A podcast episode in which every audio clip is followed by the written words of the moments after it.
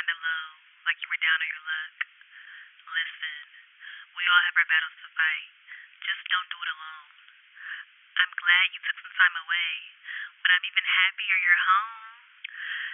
I'm here to tell you that you're blessed. You know, we all have our days. We just can't get lost in them. Otherwise, we'll find ourselves in a maze. Anyway, keep your head up. Oh, and I love your tattoo. I love its meaning and your strength. But most importantly, I love you.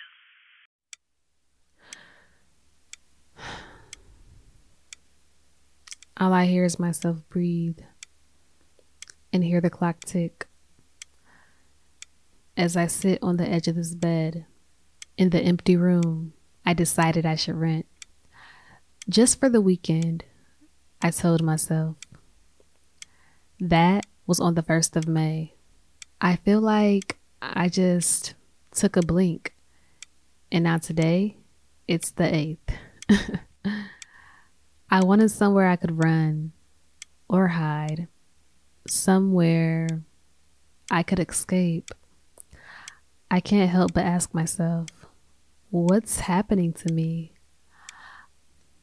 I thought if I took a trip, somehow I'd be set free. It's been me and my thoughts. I just wanted to get away.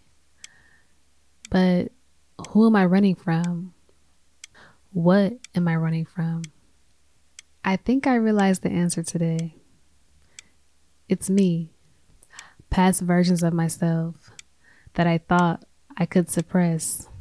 So I decided to write a letter to myself. See, I have some issues to address.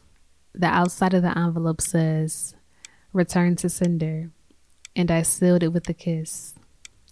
It's tucked away in my journal for now until I revisit this place again when I feel it's time.